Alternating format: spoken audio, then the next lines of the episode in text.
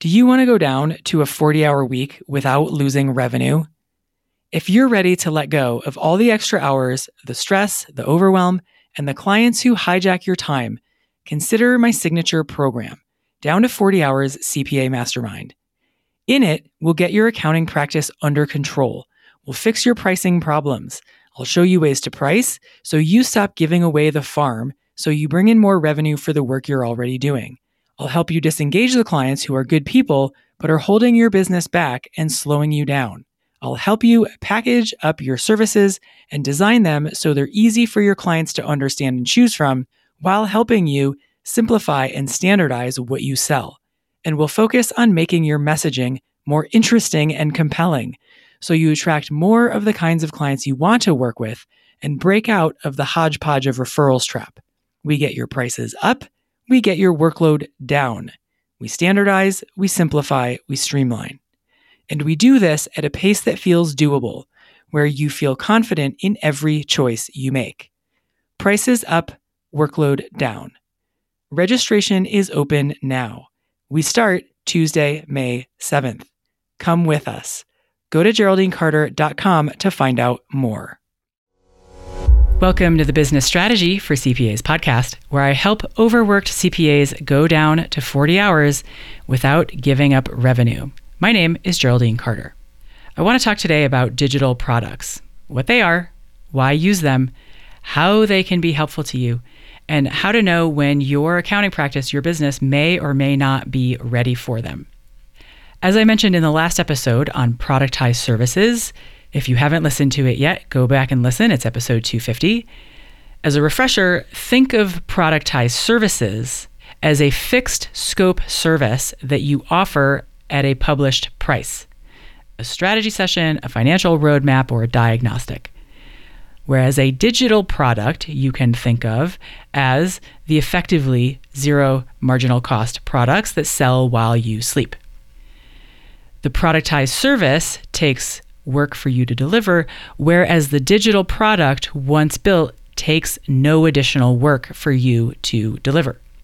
It's probably easier to understand what a digital product is compared to what a productized service is, but it's likely that creating a digital product is farther away from your immediate reality. Productized services might be a little bit harder to get your head around, but you are probably closer to being able to create one than you might realize. So that's the distinction, the separation between a digital product and a productized service that I wanted to make clear because their names are really similar. So, why use digital products? The thing about digital products that's so magical is that they can be part of your ticket out of working all the time. Not never working again, but working all the time. They can be a very nice supplemental revenue stream that if you start building it, they can grow over time. And as you ratchet down one on one work with clients, you could potentially, you can ramp up the sales of your digital products. So, what are we even talking about here? What are some examples of digital products? Here are six examples just to paint the picture. An obvious example is books. Yes, there's the paper version, but there's also now the digital version, the Kindle version. And once you write the book, you sell it and you collect the royalties. But for those of you who are not on the path to writing a book anytime soon, there's also ebooks, which are more like 20, 40, 60 pages compared to 150 or 250 pages of a standard book that are effectively PDFs with a cover page. Another example is courses. So think of a course that is five videos long or 10 videos long with exercises and worksheets that you can host on a platform like Teachable or Thinkific or Kajabi and so on. A fourth one is tools like spreadsheets and calculators, tools that help people do things, tools that help people figure things out. And given what I see when I peruse LinkedIn, a lot of accountants like creating spreadsheets and calculators. So these could be a viable option if your audience likes spreadsheets and calculators. The next one is apps and plugins. So for the technologically minded folks, if you like piecing together apps and zaps and creating those kinds of things that connect up and make workflows more efficient and more effective, you might like the apps and plugins as potential digital products. And the last one is software as a service. So, those are six examples of the different kinds of digital products one might create. I'm not suggesting that you think about creating all of those. I simply want to paint a picture of what's possible when it comes to creating digital products. I want to give you some ways to think about some pros and cons of digital products so that you understand better where these might fit into your accounting practice as it grows, and so that you build these when your business is ready but don't build them before your business is ready. And I also want to help you think through who to build digital products for and how many you might need to sell to make it worth your while. So, the pros are this one I mentioned that you build it once and it sells forever. Another pro is that it can help sell your higher priced services. So, say someone buys your ebook how to Be a More Profitable Graphic Designer for nine bucks. It's incredibly helpful. They love it. And then they come back and they do a strategy session with you for 495 bucks. And then they go away for a couple of months and then they come back and they become a one on one client. Your lower cost digital products can help you sell your higher price services. Not only can they help you sell your higher price services, but you also get paid while the prospect moves up your product ladder. In contrast to paying for marketing to acquire leads, your prospects pay you while they get to know you better and eventually buy your higher ticket services. You might think of this like negative client acquisition costs. Now, what are some cons? Of course, there is an investment of time and money to build or write or record your product. And if you're already working long hours, it may be challenging to find time to fit this in. It's also really easy to get seduced into making a digital product before having an audience size sufficient to support ongoing sales. Digital products sound lovely, waking up to money sounds lovely, but if your business isn't ready for it, it's unlikely to work in the way that you might have hoped for. Another con is that it can be tempting to scratch your own itch, to create a digital product about something that interests you, but isn't necessarily of great interest to your audience. So when you launch, you launch it to crickets or a handful of buyers. So you want to be sure to test for demand in advance to make sure that there's a line out the door for the thing that you want to create before you go and create it. And the last one here is if it's not evergreen, it might go stale or out of style or out of date. So, what you want to do is make sure it's something many of your clients will need in perpetuity. So, for example, anything related to ChatGPT is likely to be obsolete or outdated a year from now, given how fast that thing is moving. Whereas something more like understanding markup and margin, a simple guide to money for contractors, will have much more longevity. So, what do you want to be on the lookout for? What are some of the potholes to keep an eye out for as you're going? The first is that you want to know who you're building this for. If it's too general, if it's not specific or targeted or niched enough, or if it's already out there in the marketplace, it risks not selling well. So, think of, for example, a DIY QuickBooks course. What is the advantage to buying your DIY QuickBooks course? What is your unique value proposition for your QuickBooks DIY course compared to somebody else's? How is it better than somebody else's? Why should they buy it from you? Why not just go to Udemy and buy it there? If your product has similar products competing against it in the marketplace, you risk a race to the bottom in terms of price. Your advantage may be that it's from you, it's in your voice, and maybe it's targeted toward your niche, but you want to consider if you think that advantage is sufficient to make it worth your while to record that kind of course. Because remember that your time and your money and your focus are finite. So, is that finite focus time money, is it best used to create a QuickBooks DIY course? Or could it be something more specialized, more specific, more niche, more targeted, and more valuable that might garner more interest? The second is do you have the audience to support it?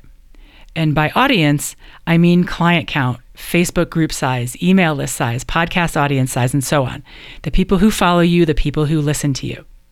If you're using digital products to warm up traffic, a small audience size may not be a problem. But if you're looking to generate meaningful revenue, it's likely that you'll want an audience size in the thousands. Even better if it's north of 10,000. An email list size of 500 is unlikely to be enough to support digital product sales that create meaningful revenue. By way of specifics, because I think they're helpful, in my own business, I've been podcasting for five years.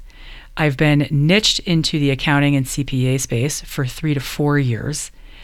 I've been writing daily emails to my list for two years. I've been hosting monthly webinars for more than a year, and my email list size is about a thousand. And my podcast episodes get about a thousand downloads per podcast episode. Audiences can take time to build. You can accelerate the size of your audience growth by marketing and buying Facebook ads, but it's unlikely that a person is going to go from an audience of zero or a hundred to an audience size of a thousand in a matter of months. So, this is what I'm talking about when I say be mindful and watch out for the temptation to launch digital products too soon. It's a shiny object. It seems fun to go and create. So you go and create it and you sink a bunch of time into it, and then you don't have enough people to sell it to to make it worth your while. You can do the same math if you want to create meaningful revenue, call it 50,000, by selling a $250 course, you'd have to sell 200 of them. Using that rule of thumb, you might need about 12,500 people in your audience to support that level of sales. Moreover, if you wanted to create that same $50,000 year over year, you would need 12,500 new people on your list every single year. So there's a marketing buildup that needs to happen to go along with the sales and the numbers and the volume required in order to make this worth your while. It's also helpful to be clear about the purpose of your digital products. Are they primarily intended for warming up traffic, or are they primarily intended for generating meaningful income? This isn't either or, of course but it does help to know the primary reason for doing it. Now, what's the opportunity? The opportunity I see is in making digital products for your niche. I do see some accountants making DIY QuickBooks courses for startup business owners. But what I don't see much of is accountants making short video courses and ebooks for their niche. I imagine, for example, six keys to building wealth for female owned law firms. What are the six keys to building wealth if you're a woman who owns a law firm? Written by an accountant who has data to back it up. So it's not just an opinion piece. Or profitable farming how to keep your small farm in the family and not get bought out by big ag or a different subtitle 10 Things Every Farmer Needs to Know About Money and Farm Taxes, written by a CPA who knows farm tax inside and out. What this requires is thinking about separating your expertise and packaging it up and selling it separately from the doing. I talked about this concept in episode 250 on productized services, and I'll touch on it again here you know how to help business owners be more profitable, and you can help them be more profitable. So think about separating the I know how to and selling it separately from the doing of part. When you can separate the I know how to part from the doing part, then you can take that expertise, that I know how to part, and package it in different ways for buyers at different price points. It's the same expertise, it's the same knowledge, just in a different sized box with a different price tag. You can sell the ebook of your knowledge for 10 bucks. You can sell the 10 videos of your knowledge with a workbook for 250 bucks. But they don't get to talk to you for 10 bucks or 250 bucks. If they want to talk to you, it's $2500 for the same expertise and the box with the bow on it is the actual live consulting with you to get your same expertise pointed right at their business. The knowledge is the same, your expertise is the same, it's just packaged differently. You package your I know how to and you sell it separately from the doing of in a way that isn't trading time or work for money so that you can create leverage and create real profits by increasing the value you're delivering to the marketplace without significantly increasing your costs. So, Digital products can be a wonderful addition to your business, to your accounting practice, if you build the right ones for your audience at the right time in your business. They can be high margin, they can be relatively easy to sell, they can help you pre filter clients. They give your prospects a low cost, low risk option to get exposed to your expertise before moving up your product ladder and potentially becoming a monthly client if that's what you want. Do we build digital products in down to 40 hours CPA mastermind? No. We don't focus on this before the CPA is working sane hours and has his life back. It is something we start considering in down to 25 hours CPA mastermind once there's time, space, bandwidth, and there's an audience, and we begin testing other revenue streams. Remember, Productized services and digital products are two ways to increase profitability without increasing the hours you work, without cutting costs or hiring cheaper labor, and without hiring staff to increase the inventory of hours you sell, and without having to manage more people. If you're interested in finding out more about down to 40 hours or down to 25 hours CPA Mastermind, check out geraldinecarter.com for more. Have an amazing day, and I'll see you next week. Hi again. Would you rather spend your weekends outside playing or at your desk? In Down to 40 Hours CPA Mastermind, we put an end to overworking while maintaining revenue. Registration is open now, but it won't be for long. Go to GeraldineCarter.com now to enroll today.